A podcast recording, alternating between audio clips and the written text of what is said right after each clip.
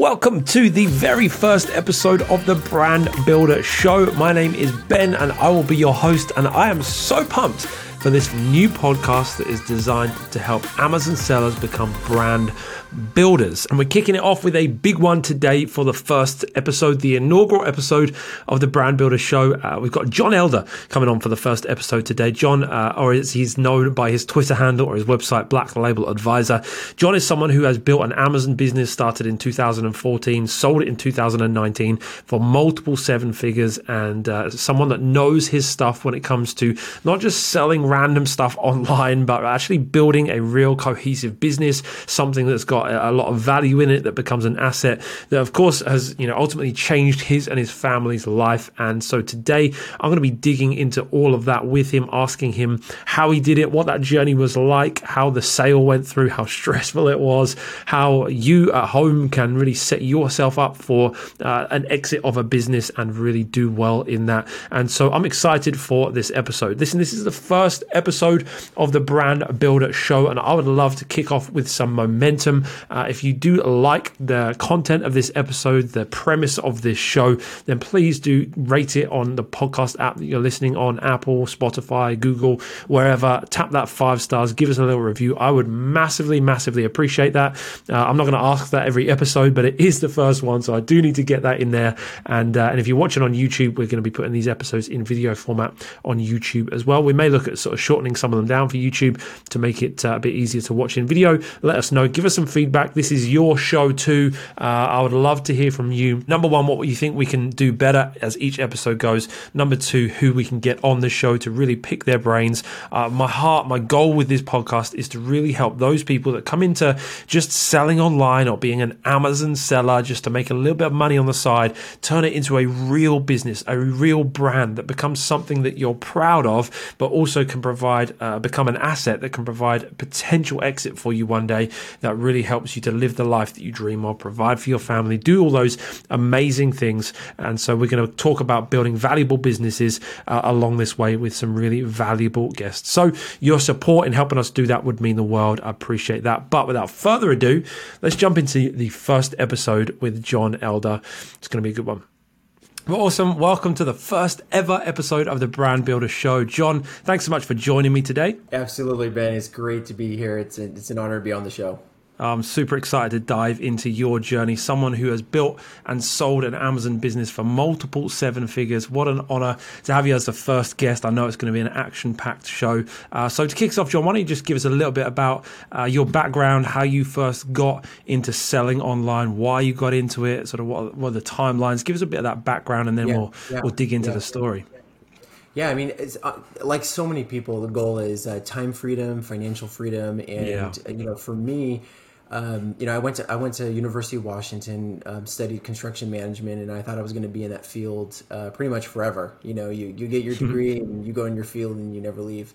Um, yeah. I soon found out that it was just an extremely demanding field, and it was one where you go from one project to another, and you know the workplace environment might not be suited to you and you can't control that obviously you can't control you know the client you can't control the upper management um, so I wanted to start thinking about you know business ideas that were time flexible and uh, low gotcha. you know low requirements for initial capital investment. So I looked into franchising, but I'm like, you know what, I'm not gonna you know take out 500 grand for that. Um, I want to do something small that I can scale over time, and so that's where you know private labeling.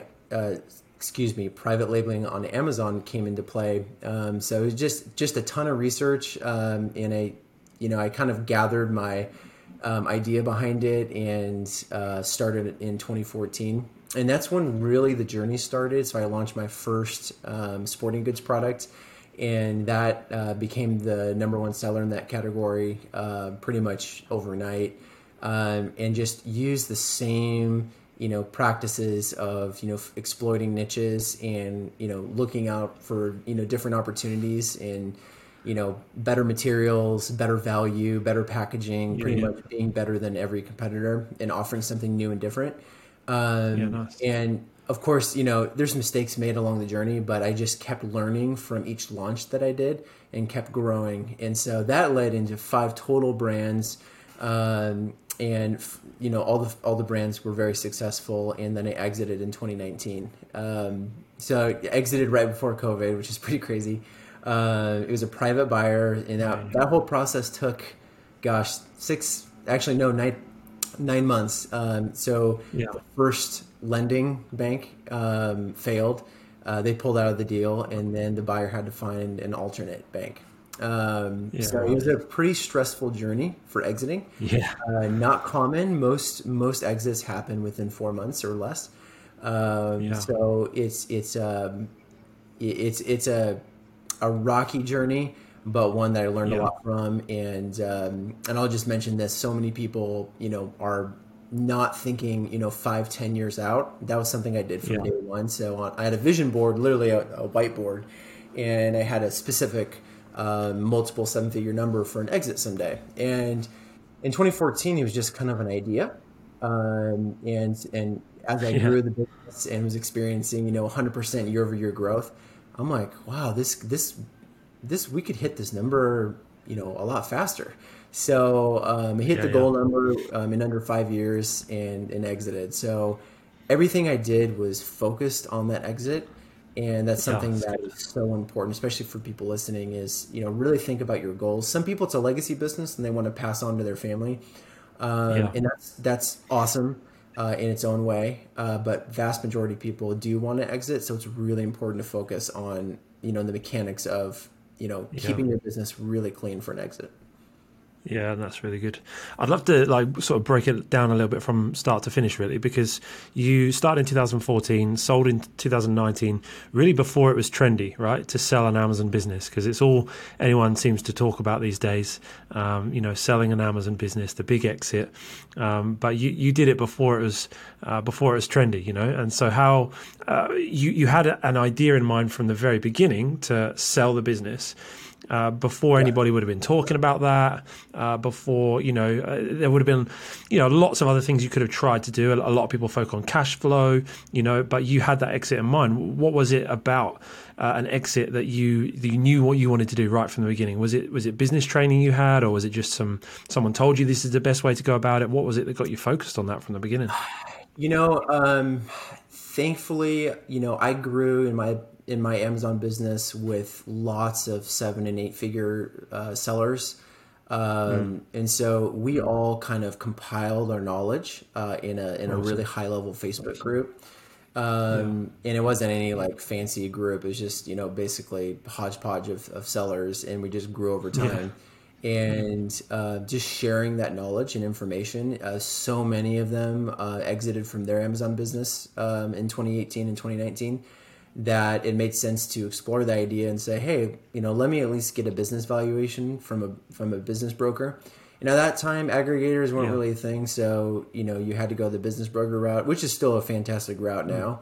Mm. Um, mm. But you know, the next step was you know getting that business valuation all the numbers checked out. I'm like oh my gosh this is mind-blowing. You know this is this was my goal from day one to exit. That's so good. And yeah. and you know they a broker does all the work for you. So they're doing you know 50 plus interviews. They're only bringing maybe a high level five uh, back to you for question and answer session. Um, yeah. so it's a, that whole process was actually uh, pretty strong. Uh, it was a lending process that was a huge pain. So yeah, and I, I, mean, I've got loads of questions about that that we'll uh, come to, just like the broker, the, you know, because I know you can get SBA loans and that kind of thing in America, which we don't have here, which I'd love yeah. to find out more about. But um, going back to the the beginning of the journey when you started the brand, you, you talked about uh, you had five brands. Did you still have five when you sold? Did you sell them all? Or yeah, all five brands were sold uh, under one uh, Amazon account. Um, so I didn't sell okay. my entity my LLC entity um, I kept um, the it was an asset sale. So everything everything related to the business was sold except the business account. So uh, Amazon account uh, was sold. Uh, all the design patents, utility patents, everything like that was you know went along yeah, right. with it. Nice. Yes. Did you have a lot of patents and protection stuff like that? Yeah, uh, mainly for like the important stuff. You know, some mm-hmm. unique designs, um, especially some kids products that were you know yeah. had a barrage of uh, you know Chinese competitors that kept copying, and so um, you know those design patents are powerful. Um, I had a utility patent yeah. as well for a very specific product. Yeah. it was it was a, it was an accessory product that made an existing product very unique, and so that okay. um, added some uh, really nice protection there uh, in the marketplace. Yeah, good. Yeah, I know that's one of the things because uh, like I'm a big fan of yours on Twitter and I've uh, been start using Twitter a lot more recently. And I know it's something you've talked about on, on Twitter a lot. Is uh, you know the more protection you can have for your brand, the more valuable uh, your valuable valuable is going to be for a potential buyer. Absolutely, absolutely. And they're they're looking at it from a risk analysis. You know, they're, they're mm. looking at it from um, you know you're looking at your forecasted numbers, but they're really looking yeah. at the possibility of expansion in your brand. So it's it's you know there people are getting pickier and pickier, especially aggregators right now. So mm. you, you, know it just because something looks really really strong on your P and L statement, you know that doesn't mean that you know they're going to bite anymore. So you know you need to have um, a strong pipeline yeah. of products.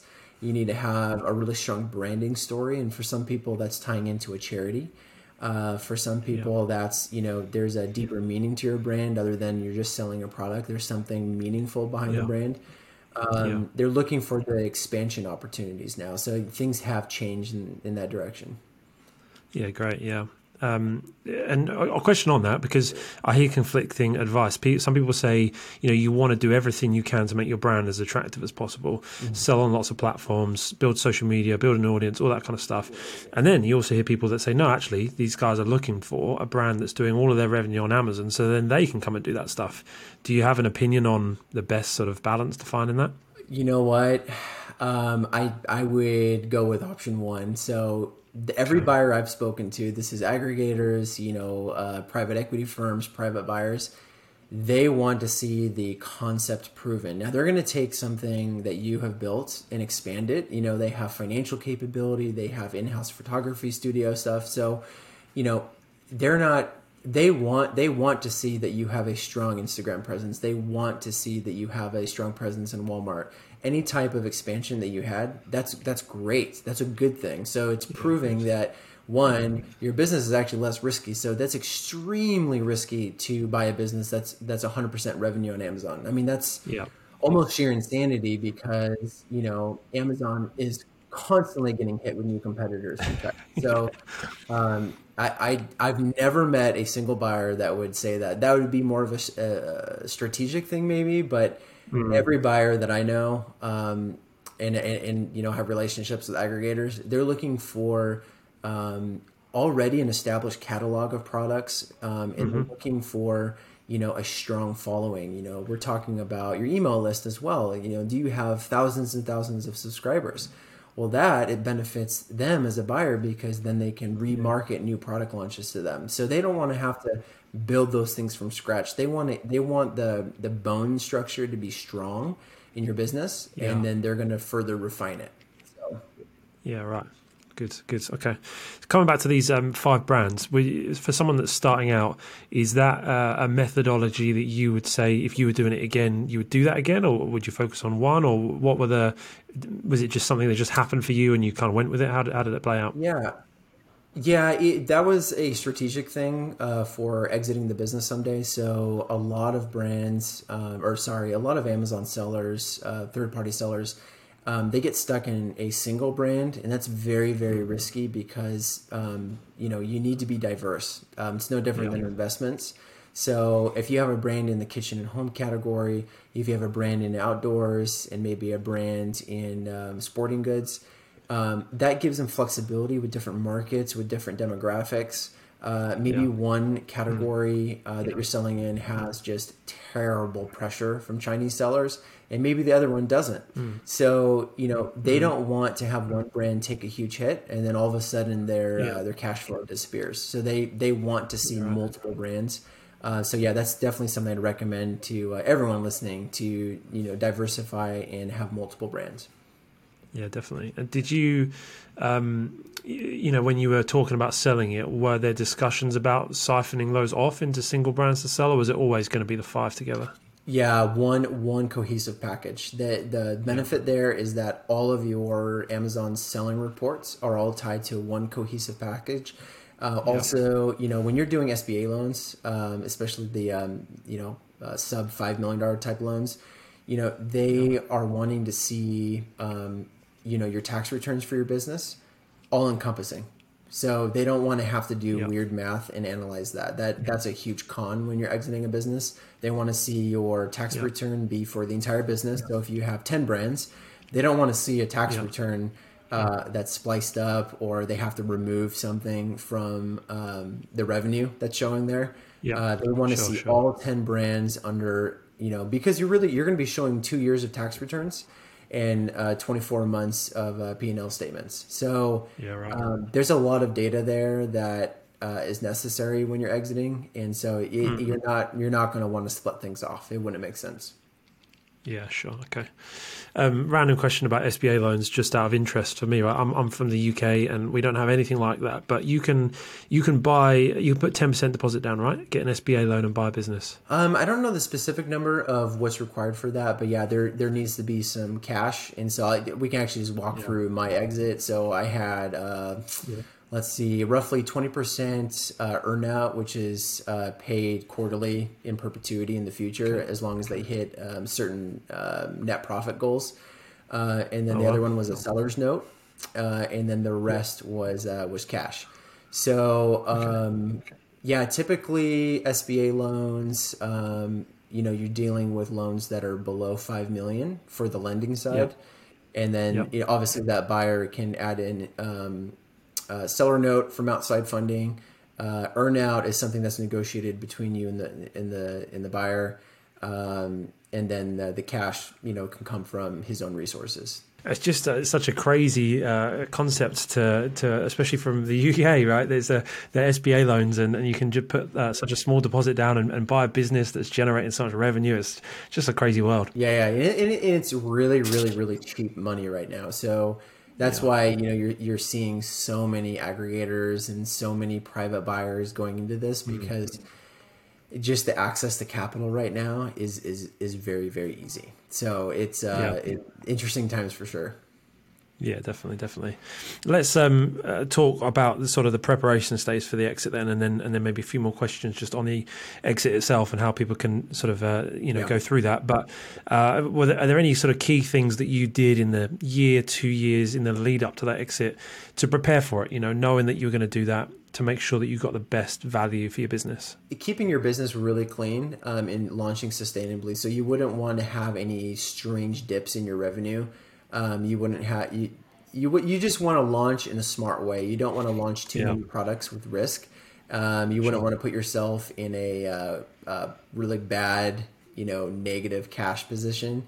So yeah. you want to you want to launch sustainably. And and if you're thinking about exiting, you already have an established catalog of products. Um, you need to be maintaining your your bestsellers. Um, that needs to be focus number one is making sure mm-hmm. you know those sales stay consistent um, yeah. all the way up until the exit. And a lot of people are like, "Oh, you know, I get my I get my initial uh, uh, letter of intent, and I'm good to go." But that's not true. So what happens is you get that letter of intent. You need to continue during the exit. So let's say it takes takes you uh, you know four months. Those four months, you yeah. need to continue to grow, and you need to continue to launch, and you need to continue to watch your expenses. You can't just like sit back and be like, "Oh, you know, the exit's in the bag." And uh, I don't need to worry about my business. No, it's actually more important than ever because the bank is going to be asking for all sorts of updated documents. And so if you show this massive drop in revenue, the deal's dead. So yeah. you have to you have to work almost you know two jobs. You're running your Amazon business, but you're also you know supplying all these documents to the bank as needed and making sure that your business is remaining strong month after month during the the um, the final contracts uh, being signed. Yeah, was that a stressful time for you? Um, I've you know I've talked to my wife about this, and it, it's easily one of the most stressful periods of time in my entire life. So yeah. you know it, it's up there with uh, having our two boys and and seeing you know labor and the birth experience. Um, but it it, yeah. it was very very stressful. Um, it, it my situation was a little different because the first bank pulled out, um, and so you know it there was a period of limbo of you know is this going to happen? Um, is the buyer really committed? He was found a second bank, and thankfully everything was fine. Um, but it was it was very very stressful. yeah, man, I can imagine it's crazy. Um, do you have any recommended? Because I know you work now with a lot of sellers that are looking yeah. to go on this journey of doing big exits, and that's sort of kind of your sort of latest. I don't want to call it a pivot as such, but I suppose a natural progression of what you're doing. Um, do do you have sort of like goals, thresholds? You know, you want to hit X amount of revenue, and then you want to be aiming for X kind of multiple.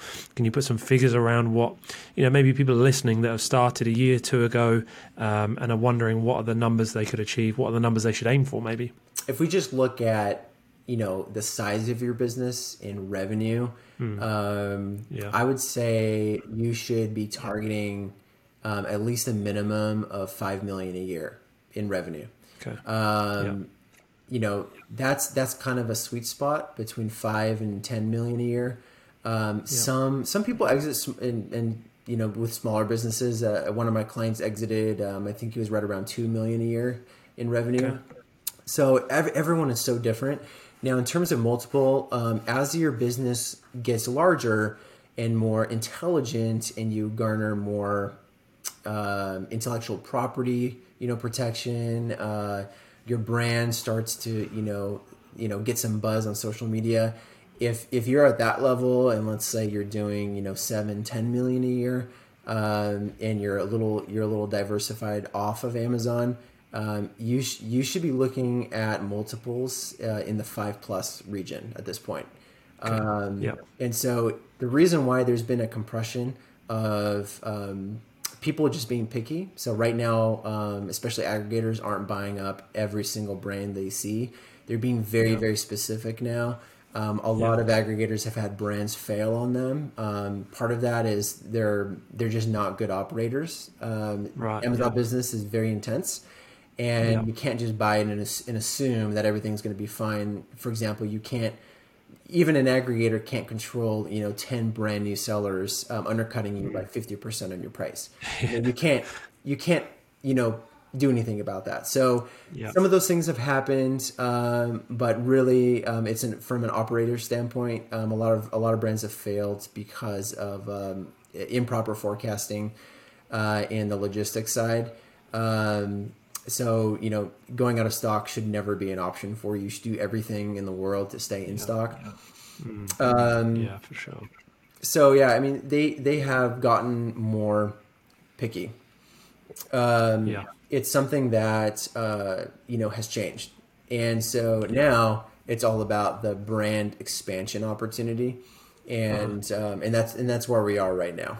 And where do you see the future of it going? Because there's a lot of buzz around the world of aggregators, and you know, Thrasio sending out cold mail pieces all around the world to through letterboxes. Yeah. You know, they're, they're, it's like they're desperate to buy businesses, right? But can't go on forever. Uh, you know, people feel like at times they are uh, there, there's a, a, time limit, there's a deadline. They need to build a business so they can sell it quickly, and you know, uh, the, the, opportunity to sell the business might be gone. You know, in, in a year or two. But yeah, what are your thoughts about that in the future? You know, five, ten years. Yeah, that's more tied to aggregator. So in reality, the aggregator uh, mania has actually ended. Um, some of the aggregators have you know disappeared, um, you know, gone belly up. You're going to see a lot more of that. But in reality, kind of like any industry, you're going to see uh, you're going to see aggregators uh, condense a little bit, and sure. you know the strong guys are going to you know be strong operators, and they are going to you know get pickier and pickier in terms of acquisitions and and they're going to be just fine. But you know, we're yeah. we're in the seventy plus right now for for number of aggregators, and it is just there's an immense amount of money, an immense amount of aggregators that have no idea what they're doing. Um, that's part of my job as well as you know working with some of those aggregators to to kind of right the ship and make sure they stay um, focused on uh, yeah. you know the operation side. Um, but the opportunity is is always going to be there. That's just reality. Everyone, you know, 10, 20 years ago, if you ask somebody, would you like a cash flowing business with 20% profit? you know, yeah. 20 years ago, the answer would be yes. 20 years from now, the answer is going to, is going to be yes. So um, the opportunities yeah. there. It might, it might pivot a little bit in terms of what the buyers of businesses will look like. It might transition to private equity firms. It might transition heavily to uh, small business owners. Uh, for example, yeah. I sold to a small business owner, so I didn't sell yeah. to an aggregator. Um, I actually flew to the business owner's uh, property and uh, trained them on site. Um, literally training someone from scratch, and then uh, spent 12 months uh, doing additional training with them. Um, wow. Uh, you know, he's in a different state, so yeah, yeah. It, it's um, it, the the the opportunity is is going to be there, and uh, that's I wouldn't anyone listening. I would not worry about that per se. If you're like really worried yeah. about aggregators, yeah, there's going to be a shorter window for that, and probably in about two years, um, aggregators are going to be ultra picky with who they pick.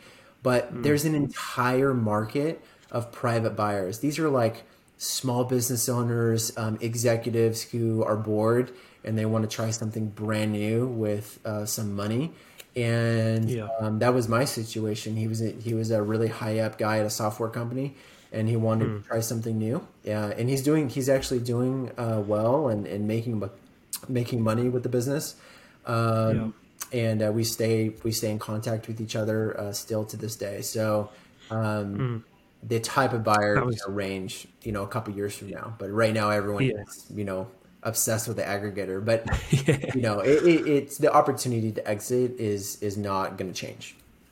Yeah, no, that's good. That's good to hear. And you know, I, I completely agree with that. That's my thing. When people say, is, uh, you know, is the opportunity still still there as well? Well, people are still buying products, and people will still buy products for 20, 30, 100 years. You know, so if you can be an entrepreneur and provide solutions, the the opportunity is not going anywhere.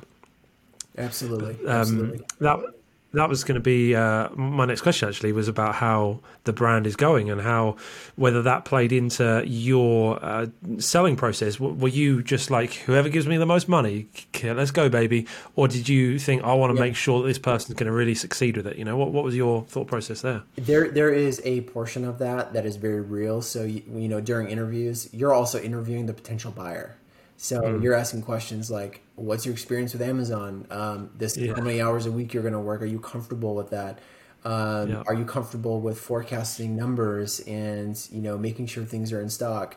So those are questions that yeah. you ask the buyer during that you know that initial interview. They're of course they're asking you questions as the seller. They're they're asking you, you know, have you ever been suspended? Uh, tell me about your compet- your competition and, and, and lots of other questions. So it is a, a joint interview. You want someone who is going to take your business, grow it, and be successful. Um, most of these exits have uh, some earnout money uh, packaged yeah. in it, and so you know you want him to be successful because you know whatever happens with the business um, decides you know that that is the driver for do I get paid this quarter. Um, yeah, yeah. So yeah, that, that's something that's really important to think about. Don't just sell to anyone. Sell to the right uh, buyer uh, who's really yeah. invested in in growing the business. Yeah, that's awesome. Of course, you can't talk about details you can't talk about, but you talked about having an ongoing payment from the exit, and that's part of what yeah. uh, you know is is the structure that a lot of people will take. So that for you, that that's just going to continue forever whilst the business is going. Yeah, that's that's something that you know that comes with a with a really good lawyer from. So you have counsel from the the selling side of an exit, and um, yeah. you know my lawyer was very adamant about you know we're going to change um, the verbiage of the earnout to say perpetuity. So yeah. some buyers of businesses get really aggressive with that, and they say you know we're going to put a cap of five years on the earnout. Well, if yeah. he messes up the business and he doesn't pay you out any money in those five years for those quarters, uh, that money's gone. Yeah. And that you know, for for my exit, it was it was uh, close to twenty percent of, of the, entire exit. So you know that's money that's still on the table and it's being paid out yeah. over time each quarter. Um, but you know that was you know that's something that you know for people listening, make sure you have that in your exit contract language that any earnout is in perpetuity. So basically, what that means if it takes him 10 years to um, to pay me the money, it takes him 10 years. Um, if he exits in four years, um, I get paid my earnout from his exit. So it is a set amount though. It doesn't it just is. keep going on. It's a set amount. So just call it right. like a bucket gotcha. of money, and you're pouring yeah. out a little bit of the money from the bucket over time, uh, typically gotcha. every three months. Um, yeah. And and uh, they have to that that net profit uh, threshold number um, that's a negotiated number. Um, so you basically kind of meet somewhere in the middle, and you say, okay, that that's fair. you know that makes me a little uncomfortable. That makes you, the buyer, a little uncomfortable. Yeah. So that's kind of like a middle ground. Um, yeah. You know, you want the number to be attainable. Um, and yeah. then also, you know, he also wants to be able to pay that out too, because you know, yeah. a, a, buyer of a business doesn't want this, you know, never-ending earnout. He wants to, you know, have total 100% control of the business. So, um, the buyer of my business, sure. he's definitely itching to like get that off his bucks. So, yeah, I bet. Yeah, no, that's good. Good. Okay, uh, last couple of questions because I know you're a, you're a busy man. Um, you talked about this being a, a cash flow business, a business that you can earn obviously from. What's your thoughts on someone that's in the early stages of building the business? Uh, you know, because the, obviously the, the, the bulk of the money you're going to earn is exit, right? But uh, what's a good time to start paying yourself, taking money out? A lot of people will be, you know, doing this because they want to get out of their nine to five, they want to work for themselves. Yeah. Talk to us a little bit about that that balance and, and finding the right timing for that? Yeah, it, you know that's a personal decision. That's that that plays into so many unique um, aspects. But for yep. me, I'll just talk about my story. So I had a um, very successful career in the commercial uh, construction industry, and so you know I had my day job and I had my salary. Um, I didn't really have a need to pay myself uh, for a long time, so I didn't pay myself I think it was about a year and a half actually, where I just reinvested 100% of my profits back into the business. Not everyone does that. Not everyone has to do that. That was just something very aggressive that I did just because I was relying on my, um, you know, normal income. Um, yep. And then, um, you know, after a couple years, I went full time. And to prove that, just from a risk assessment, I wanted to be able to, to pay myself the same salary as my day job. Um, and it was it was a great salary, so I wanted to make sure I was able to pay myself that. So I proved that over six months. Uh, you know, got my wife, um, you know, bought into the idea, and and yeah. felt comfortable with that. Uh, that that was the right approach. So um, you know, it's really important to prove to yourself that you can um, stay, you know, in a strong cash flow position, uh, maintain a strong business, and, and then pay mm-hmm. yourself mm-hmm. a salary. Um, but do it in a really smart way and don't rush to pay yourself money because a lot of people shoot themselves in the foot and they'll, they'll pay themselves way too much way too soon. And it's like what are you doing? Like you have you have these five other product launches. You need that capital. Um, yeah. so it's just something to think about. Um, but yeah t- typically you know I, I would say any amazon business owner you know give it a full year uh, of reinvesting reinvesting all of your profits uh, before you start paying yeah. yourself. Uh, but everyone's everyone's so different, and every business is different. So it's it's really hard to say. You know, there's a perfect answer to that. Yeah, no, it's a good good answer, and yeah, I, I know I'm someone that was a victim of trying to do it full time too soon, and uh, you know that definitely slowed growth down. And I think, yeah, the longer you can not pay yourself for, the the, the better it is, right? Yeah, so absolutely. yeah, yeah. No, that's really good. Awesome. And then uh, just for people that are like at the very beginning of the journey, you know, they might be yeah. listening to this episode thinking, well, that's nice for Jon. You know, he started five years ago or five years in, he, he started and sold his business and super exciting for him. But I'm just at the beginning. Like, how do I even get there? Like, what would be the, the fundamentals that you would say to someone right at the beginning yeah. of the journey that's that dreams of that seven figure exit? Yeah, that's actually something that I that I go through with my clients all the time, um, especially the the beginner type sellers.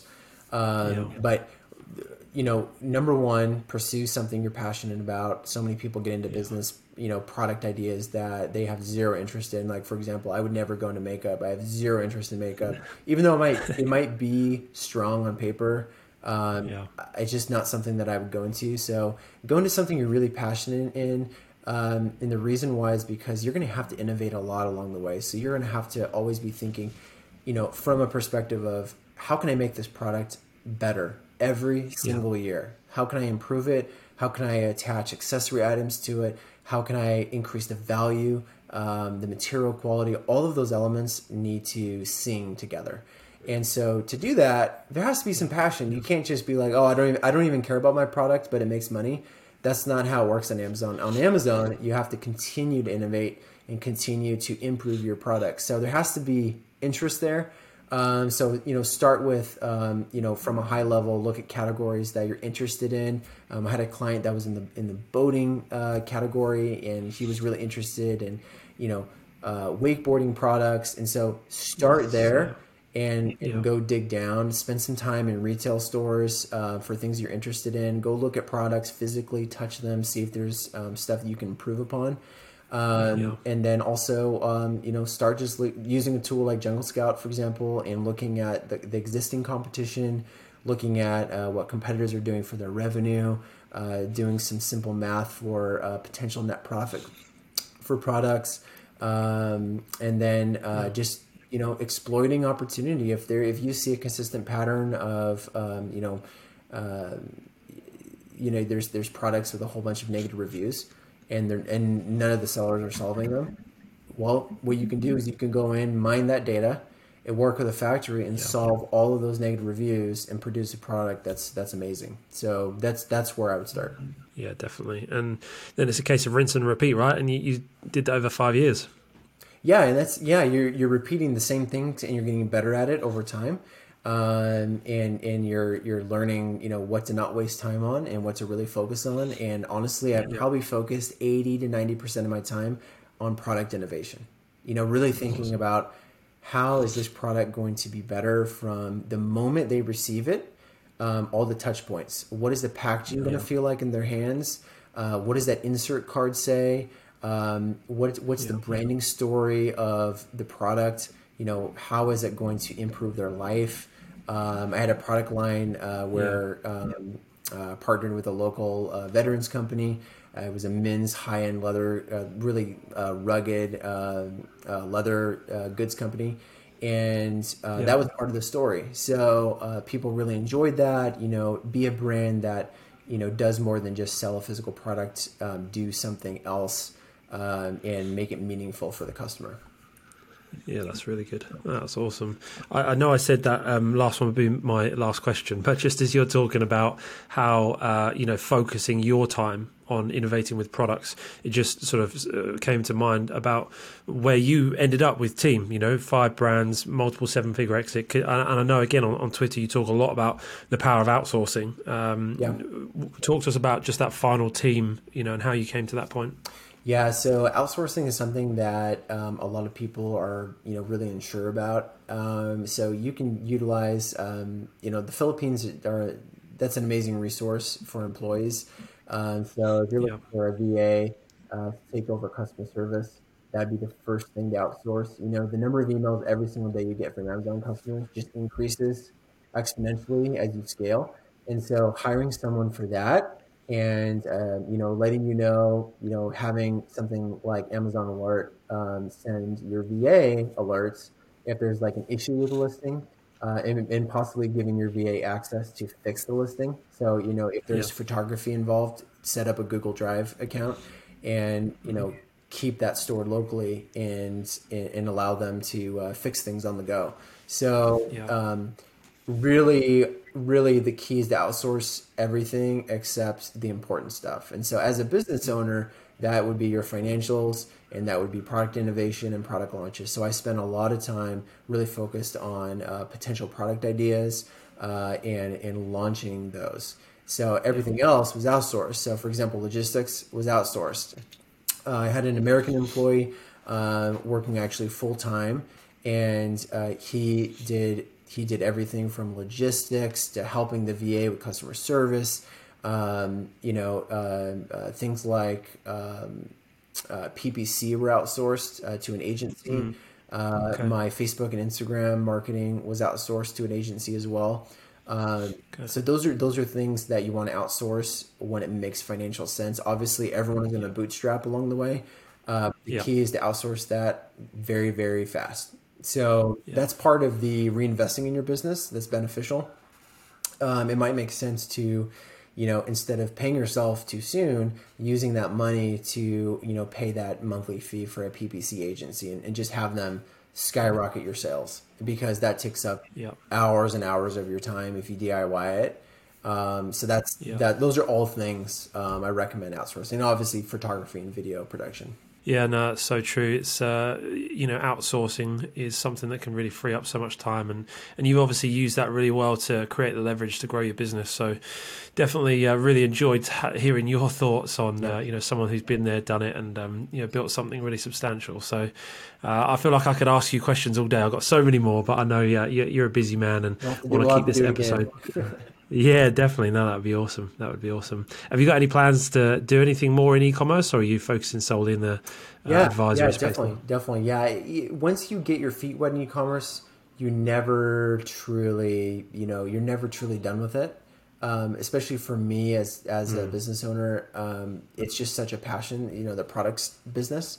Um, so yeah. Um, I've definitely dabbled with the idea of launching a made in the USA type product line. Uh, it's definitely yeah. very, very hard to do that, uh, but it's something yeah. that uh, would be really, really interesting and fun to to uh, to accomplish. So um, that's something that I'm considering, and obviously, right now, um, you know, work, working in building up Black Label Advisor. That's been so incredibly busy. Everything from you know media outlet interviews. Uh, I was on Forbes last week, and just you know podcast this podcast. So um, that's been keeping me really busy, and then obviously working with my clients. So it's been a, yeah. it's been a good journey so far. Yeah, awesome. And, and, tell us a bit about that to finish. Tell us where people can find out more about you yeah. and follow you and get in contact with you. Yeah, yeah. So uh, my website's blacklabeladvisor.com.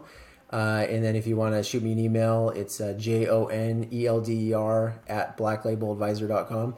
Uh, and then on, on my website, I also have all my social uh, social media links.